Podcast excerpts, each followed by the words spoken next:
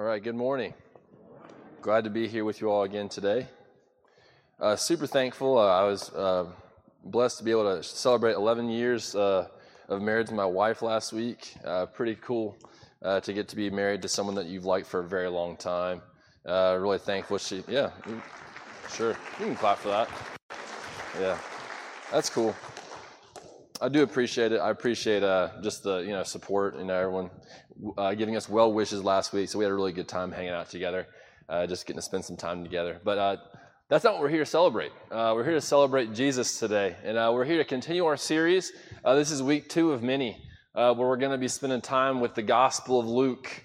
last week we talked about just the kind of general concept of what we're aiming to do. And, and I don't want to make everything that we ever talk about solely about discipleship, but it kind of is, right? Jesus' last wish for us, his last command for us was to go into all the worlds, right? Preaching and baptizing and teaching all these things about the things that Jesus did with his life. Right? And last week we talked about in order for us to be good disciple makers, in order for us to continue to, to make disciples, we need to meet Jesus where he is. Right? We need to meet Jesus. And in order for us to be good disciple makers, we can't be preaching the gospel of ourselves. We have to be preaching the gospel of Jesus Christ. We have to be rooted deeply in what the gospel is teaching us. We are not going to meet Jesus outside of the Gospels. I think we can, but in order to meet Jesus, we have to meet him right here in the gospel. I think Jesus is absolutely active in our lives, but we need to meet Jesus in this place. And so last week we talked about the why. Why is Luke writing this gospel? And I called it kind of the thesis statement of his gospel, so that, this is what in, in verse 4 it says this, so that you may know the certainty of the things you have been taught, right? And we talked about this kind of being Luke's thesis, his why he's writing about everything he's going to do, right? Everything that is, is, is being taught by the apostles, everything that they're continuing to do by planting church going from town to town, all of it starts and ends with the life of Christ. The life of Jesus is the ultimate proof text for anything that we can possibly do or teach. The life of Jesus, simply said, is everything. All right, the life of Jesus is everything. So I want to jump straight into our text today. We're going to continue for the rest of chapter one, really. There's a lot of verses there. We're not going to read them all, but I do want to warn you, I'm going to read a lot. Okay, so if you have your Bibles in front of you, I suggest you keep them open. There's going to be a lot of scripture. Is that okay? Hopefully. All right, we're here at church. Hopefully, this should be the one place that we're a resounding yes is okay with there being a lot of scripture. So, we're going to be in, in chapter 1, beginning in verse 11. I'm going to read these stories. Probably you've heard before, but try to witness them with a new lens this morning. Beginning in verse 11. Then an angel of the Lord appeared to him, standing at the right side of the altar of incense, where when Zacharias saw him, he was startled and gripped with fear. But the angel said to him, Do not be afraid, Zechariah. Your prayer has been heard. Your wife Elizabeth will bear you a son, and you are to call him John. He will be a joy and a delight to you, and many will rejoice because of his birth. For he will be great in the sight of the Lord. He is never to take wine or any, any other fermented drink, and he will be filled with the Holy Spirit even before he is born. He will bring back many to the people, uh, bring back many of the people of Israel to the Lord their God and he will go on before the Lord in the spirit and power of Elijah, to turn the hearts of the parents to their children and the disobedient to the wisdom of the righteous, to make ready a people prepared for the Lord. Continuing here in verse 26. In the sixth month of Elizabeth's pregnancy, God sent an angel to Gabriel to Nazareth, to, uh, to uh, a town in Galilee, to a virgin pledged to be married to a man named Joseph, a descendant of David. The virgin's name was Mary. The angel went to her and said, Greetings, you who are highly favored. The Lord is with you. Mary was greatly troubled at his words and wondered what kind of greeting this might be. But the angel said to her, Do not be afraid, Mary. You have found favor with God. You will conceive and give birth to a son, and you are to call him Jesus. He will be great and will be called the Son of the Most High. The Lord God will give him the throne of his father David, and he will reign over Jacob's descendants forever. His kingdom will never end. How will this be? Mary asked the angel, since I'm still a virgin. The angel answered, The Holy Spirit will come on you, and the power of the Most High will overshadow you. So the Holy One to be born will be called the Son of God. Even Elizabeth, uh, your relative, is going to have a child in her old age, and she, who is said to be unable to conceive in her sixth month, is in her sixth month, for no word from God will ever fail. I am the Lord's servant, Mary answered. May your word be fulfilled. Then the angel left her. So I read all of this to kind of point out further kind of the differences of Luke's gospel, right? Luke's gospel is a little bit different. All the gospels have a different flavor. Last week we talked about how Luke's gospel is intended for guys and girls like us, these Gentile people who are not of Jewish descent. And I find it interesting that he, he talks in verse 4, he said, I want you to see the life of Jesus so that you know my teachings are true. But before we get to Jesus, I got to tell you about these four other people first. Right? This gospel doesn't even really start out with Jesus front and center. It's about the people who prepared the way for Jesus. And in a finer point, we're talking about the guy who's going to prepare the way for Jesus. So we're actually talking about the preparers of the preparer of Jesus, right? Preparar, right? Okay. a little Spanish there. That's when I was writing that down over and over again. I was like, that doesn't sound like English because it's not. Uh, it's not really even a word. But the preparers of the preparer of Jesus, right? These four are kind of laying the groundwork for the preparing that is going to take place. And I find it very interesting, right, that Luke starts his gospel out here because it's so interesting that all this is taking place after a very long time of, of seemingly silence from God. Right? For about 400 years, it's been since they've heard from a prophet until we get to this place. But I find it interesting that we find these four people and they're prepared and they're ready to receive this word from God. But as I'm reading this, I'm, I'm, actually taken back to my time in high school when I first read this for the first time on my own. Right? You hear about the birth of Jesus, but you don't really often hear about the birth of John the Baptist and what's taking place here. But I remember as a high schooler reading this and having all this context being taught to me, and then I read it with my own eyes, and I'm like, wait a second. You're telling me that there's been like 400 years of silence from God, right? And then all of a sudden, God's going to speak to two people, really four people in a way, and they're both related? I, I'm, uh, maybe I'm being a little cynical here, but if I was a person in their town hearing these things from these people, I'd say, Are you sure about that? What makes your family so special that God's been quiet for a long time? We haven't had a prophet come through our town in a very long time, and all of a sudden he's going to show up and he's going to talk to your family alone? He's going to have this great work take place in your family alone. And maybe I'm being cynical, and I don't think that there's really any cynicism to be read into this gospel. That's just me bringing my own kind of selfishness, maybe, my, my self knowledge, my awareness to this. But you got to think people are asking questions. Is this the crazy family that we all have in our own villages, right? Is this the village crazy family? uh, that, we're, that we're kind of experiencing here. But what I read from these stories and what I think Luke is trying to set us apart is that these people are different. These people are prepared for the Lord. Right? Like I said, John the Baptist is the one who's going to prepare the way for Jesus, right? He's going to baptize Jesus, preparing the way for his ministry. But in order for him to prepare the way, he had to be prepared himself. And I find these four people, Zechariah, Elizabeth, Mary, and Joseph, are the perfect preparers of the way for the way to be prepared. Are you with me?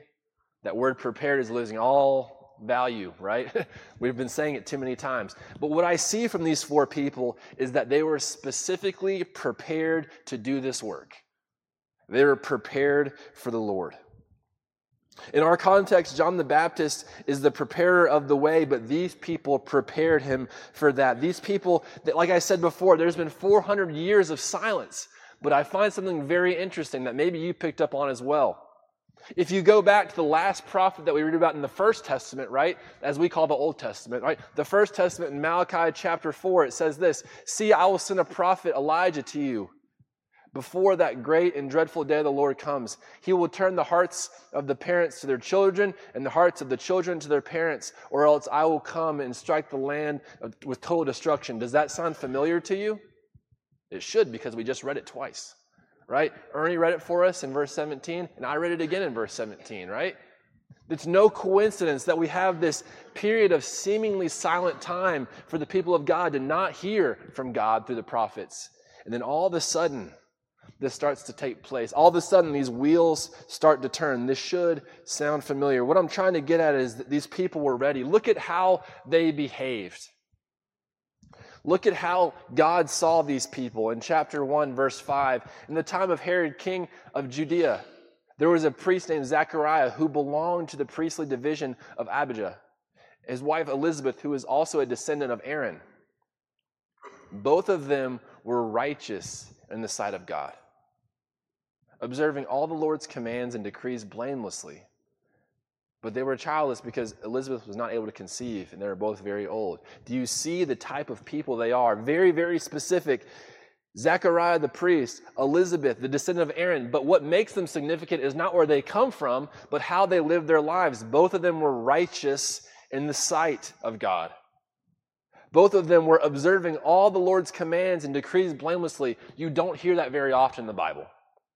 A lot of times, people in this situation are seeming a certain way, but acting a different way, right? I.e., Samuel, that whole book that we spent a long time on, right? A lot of priests doing bad stuff. But here we have a priest and his wife who are descendants and they have all the acclaim and they're actually living that way, set aside, set apart. Look at look here in Luke chapter 1 verse 28. And the angel went to her, Mary, and said, Greetings, you who are highly favored. The Lord is with you. Just, just pause for, with that for a second. I know it's not Christmas time, but let's pause here for a second.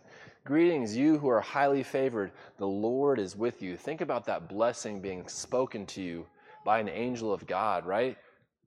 Like sometimes we want that really clear sign that we know that we're doing what God is calling us to do. Mary is getting that clear sign. God loves you and you are highly favored. You are set apart. Just like your relative Elizabeth and Zechariah, you and Joseph are set apart, and something great is going to happen in you. This is who they were. I believe they're called, they're set apart because they were already ready for what God was going to do. And I want to be careful uh, when we're talking about this whole idea of being prepared and being ready to do what God is calling you to do, because I think we can venture very quickly into some hellfire and brimstone preaching, which, if you know me, that's not my style. I don't do that very often. I think there's a lot of grace and there's a lot of faith, uh, a lot of a lot of grace in our faith is what I'm trying to say. But when I talk about being prepared, well, how these people are prepared, it seems that their disposition is to just be ready for whatever God has in store for them. Do you see what I mean? Because I don't want us to get into the place of, are you prepared to do, or are you prepared for the day of judgment, right? Do you know where you're going to go when you die? I'm not there for that this morning, right? I want us to be about being prepared as we go prepared as we make disciples to live in this disposition where we are ready to do God's will. There's a difference. Because I think a lot of times in our faith, we think a lot about where we're going to be when we're dead, but God has something for us to do while we're alive. We don't just have to be prepared to die, which, if we're like Paul, like to live is Christ, but to die is gain, that's fantastic. But there's so much for us to do to be prepared for as we live. If we are going to take the Great Commission seriously, we need to be prepared like these four were prepared to receive God into their lives. And, and, I, and I don't have to preach this sermon again. Like, we recognize these are normal people. Sure, Zechariah is a priest, but not a prominent one. These are just people, ordinary people, just like you and me. But the difference is that they were prepared people for what the Lord was calling them to do. Prepared people. So I read this and I, and I kind of get to this question for us this morning. If these four people, these giants of faith who are going to do crazy, ridiculous things that we're probably never going to measure up to, how can we be like them? I think a better question is how can I be prepared for the Lord? What does a prepared person look like? I think there's a few things that we can take away from this, but um, the first thing is that prepared people expect something to happen. Uh, as Floridians, we should be the most prepared people in the world because it's hurricane season, right? Um, we've been very fortunate on this side of the coast this year uh, to not have to deal with this, but Floridians are typically prepared people for these kind of disasters, right? Because it's not a matter of if there's going to be a hurricane, it's a matter of when is it going to happen, right? And so, what do you do? You store up your batteries, right? You get flashlights. Maybe you have a generator. Maybe you have all these things that when that storm comes, you are going to be ready to not have power, to not have water, to not have whatever it is that you normally have. You are prepared because you expect a hurricane to happen. And so, when I look to the text and when I look at how these people receive this, this news, right? They're going to be used by God in a very significant way. It seems to me that they kind of expected God to do something before it actually happened. There was an expectation that God was going to do something before it actually happened. And I apologize in advance. I don't have all these verses up here. But if you do have your Bibles, these are long prayers. So in Luke chapter 1, verses 46 through 56, I just want you to hear these prayers with this idea of expectation kind of in the back of your mind. And Mary said, My soul glorifies the Lord, and my spirit rejoices in God my Savior, for he has been mindful of the humble state of his servant. From now on, all generations will call me blessed. For the mighty one has done great things in me, for, for me. His, holy is his name. His mercy extends to those who fear him from generation to generation. He has performed mighty deeds with his arms. He has scattered those who are proud in their innermost thoughts. He has brought down rulers from their thrones, but has lifted up the humble. He has filled the hungry with good things, but he has sent the rich away empty. He has helped his servant Israel, remembering to be merciful to Abraham and his descendants forever, just as he promised our ancestors. Do you hear that kind of resounding gong of God has been there, God has been there, and he's going to continue to be there? There is an expectation in the words there of Mary. And then over to Zechariah's song here in, in, verse 68. Praise be to the Lord God of Israel, because he has come to his people and redeemed them. He has raised up a horn of salvation for us in the house of his servant David, as he has said through his holy prophets long ago salvation from our enemies and from the hand of all who hate us, to show mercy to our ancestors and to remember his holy covenant the oath he swore to our father Abraham to rescue us from the hand of our enemies and to enable us to serve him without fear in holiness and righteousness before him all of our days. And I'm going to stop there because I think it makes the point loud and clear. Zechariah was ready for this to happen. There is an expectation that God is going to show up even when we're not aware that he's able to show up. Right? In this time of silence, 400 years, can you imagine that? 400 years without hearing from your last prophet. And then this happens. And then Zechariah, he can't even talk. We skipped over that part kind of in the story. He can't even talk during the pregnancy of his own wife. That sounds pretty bad for both parties. Maybe worse for Elizabeth. I don't know. Maybe better. But the fact of the matter is that God was going to do something, and these people knew it. Whether or not it was going to happen for them in their own lives, that didn't really even matter or come into the equation. They still expected God to show up even if they weren't around to see it. And so, my question is, what does that mean for us? I think that radically should change the way that we pray. If we were to pray as if we expected God to do something, I think our prayers would sound a whole lot different. Now, I don't want to like get it twisted and say you shouldn't say, you know, God, your will be done, right? We should always want God's will to be done. But what if we prayed as if we expected God to intercede?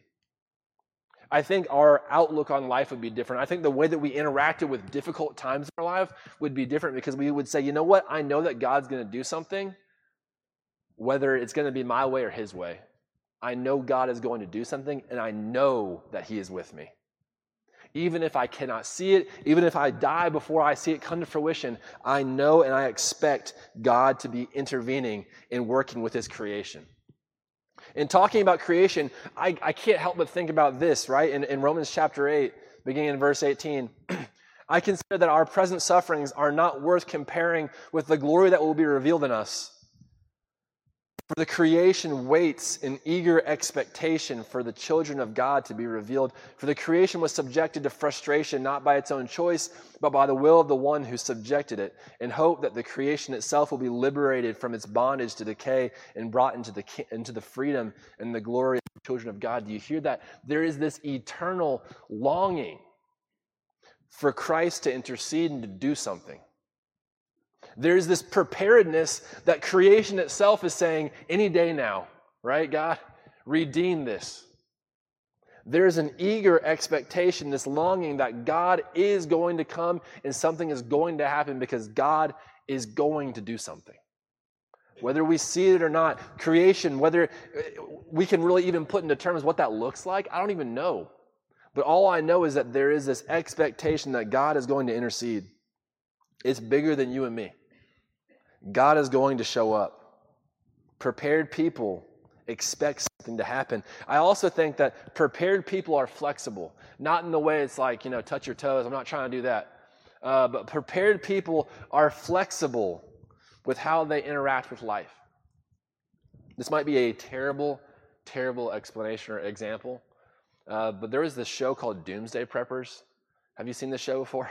It's kind of wild. I'm gonna be honest. Some of those people, I'm not, I don't want to make fun of anybody. I'm not here to make fun of anybody, but sometimes they be preparing for the weirdest thing to happen in the world, right? Like cats are to take over, I don't know, the city. So I'm prepared for cats to take over. That's like not an actual one, but it'd be crazy like that sometimes. Uh, but these people, they would have all these things that they were prepared for the world to end in any moment. They had these bags that they would get out of town, and the bag would have everything they would possibly need to get out of town. Right? They'd have a bomb shelter in a different state that no one knows about because they're expecting this weird thing to take place and they're going to be safe. Some of them are a little out there. Um, but what's interesting is that a lot of them are just prepared for whatever to happen. And what I find is that sometimes the more prepared you are, the more flexible you end up being. There's people in this room that are prepared for some weird stuff. And I'm not looking at Chip Carruthers right now because, but Chip's prepared for anything. If you open the back of his truck, he has a tool for anything. That's why he's got a cover on it. I just sold you out. I'm sorry. Um, but you, I, I, remember we got, I don't have my keys on me, but we got new building keys, and there were these plastic things that we would put on to make sure we knew which key was which key, and they were a little bit too big. And then Chip said, I got a blowtorch in the back of my truck. We can melt it on there. I, I'm not calling him a prepper or anything, but, but he was prepared for that. That was awesome right? But what I found out is that sometimes the most prepared people, whatever happens, they're able to roll with the punches and be flexible with it, right? The more prepared you are, the more prepared you are for whatever happens, right? We know these types of people. It's not just Chip, right? I like to think that I'm, my backpack is always prepared for whatever takes place. I got all the adapters, all the cords, all the things I might possibly need. I'm flexible, whatever might happen. But what's so interesting is that uh, I think when we talk about our context of our faith and being prepared for the Lord, as these four we read about today, the more that we're prepared for God to intercede, the more flexible we are with His calling to our life. If I'm expecting God to show up and He does show up, that means it's not going to be the craziest thing for me to change my path. You see what I'm saying? It's not going to be the craziest thing for me to say, okay, God, I thought you were calling me to this thing but now I have to change my course. Flexibility in that way. Could you imagine being Mary in this moment? I mean, the text kind of t- shows us that she wasn't super amped up initially for this calling, right? What are you talking about? I'm going to be the mother of your son? This doesn't make any sense. Well, why would you choose me? Could you imagine all the things she's thinking and going through? She's running to her relative who's also having a similar experience and like, can you believe this is taking place in us? But what I find is that these women, these strong women who just do such great things for God, they're the most flexible people ever because they're able to change their entire trajectory of life and say, Not my will be done, but yours, God.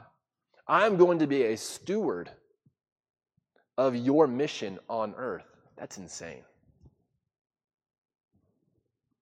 And I look at the lives of Elizabeth and Mary, and I look at my own context, and I should be able to be more flexible to God's will. I should be able to be more flexible to help those who are in need. Sometimes it's more difficult than others, but when we are called people, when we are prepared people, when we are doing what God is calling us to do, it's going to take us to some pretty different places than we might have expected. Prepared people are flexible to God's will. And the last thing that I kind of want to bring up, and this kind of combines the two that we're talking about this morning this idea of expecting God to do something and being flexible to God's calling. Ultimately, prepared people are patient people. Patient to see what God is up to, even when they don't understand. Patient to see where this might be leading them, even though that's not the path they ever expected to go on. When I was in high school, my dad told me that I could go to this college for four years and I could have a teaching job the moment I graduated from UCF. that was pretty secure. I could retire, right, by the age of like 55. That's pretty cool. And then uh, my senior year, I, I, got more and more involved in the church, and I kind of got this calling to say, hey, Jimmy, I think you should do something different. And that was really, really hard uh, to kind of reconcile that with my, my, my family, my parents. Um, but time and patience allowed that calling to not only make sense to me, but also to make sense to my family.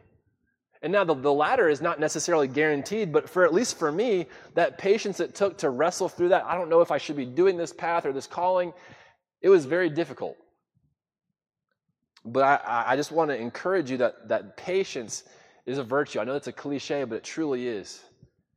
If you're expecting God to do something, if you're flexible to His will, it requires you to be patient to see where He leads you. Let's pray.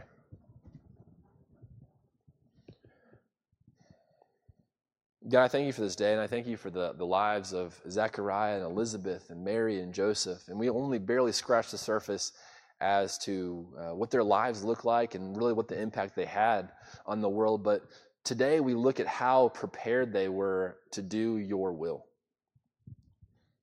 God, thank you for uh, that example. And God, I pray that you help us to be more prepared. Help us to expect you to show up. Help us to be flexible to what you're calling us to do. Help us to be patient, God. We want to be prepared, and we really want to be preparers of the way for your will. God, please assist us, arm us with what we need to do, the, the skills and the talents, the people, the conversations that we need to have in order to be preparers of your way in this world. It's in Jesus' name we pray. Amen. And again, not to turn this all back to discipleship, but that's what we're called to be. Is disciples making disciples. And if we are not preparing the way, if we're not doing these things, then I don't think that we are living out the calling that we've been called to. Are you prepared to prepare the way? Right? Not just prepared to go live with Jesus forever. We all want that. That is an easy yes. But are you prepared to live out God's calling in your life today? If you're not, that's okay. But we want to assist you as you go along that way, as you are on that journey. Please recognize you're not on, on your own. If you have any needs at all, won't you come while we stand and sing?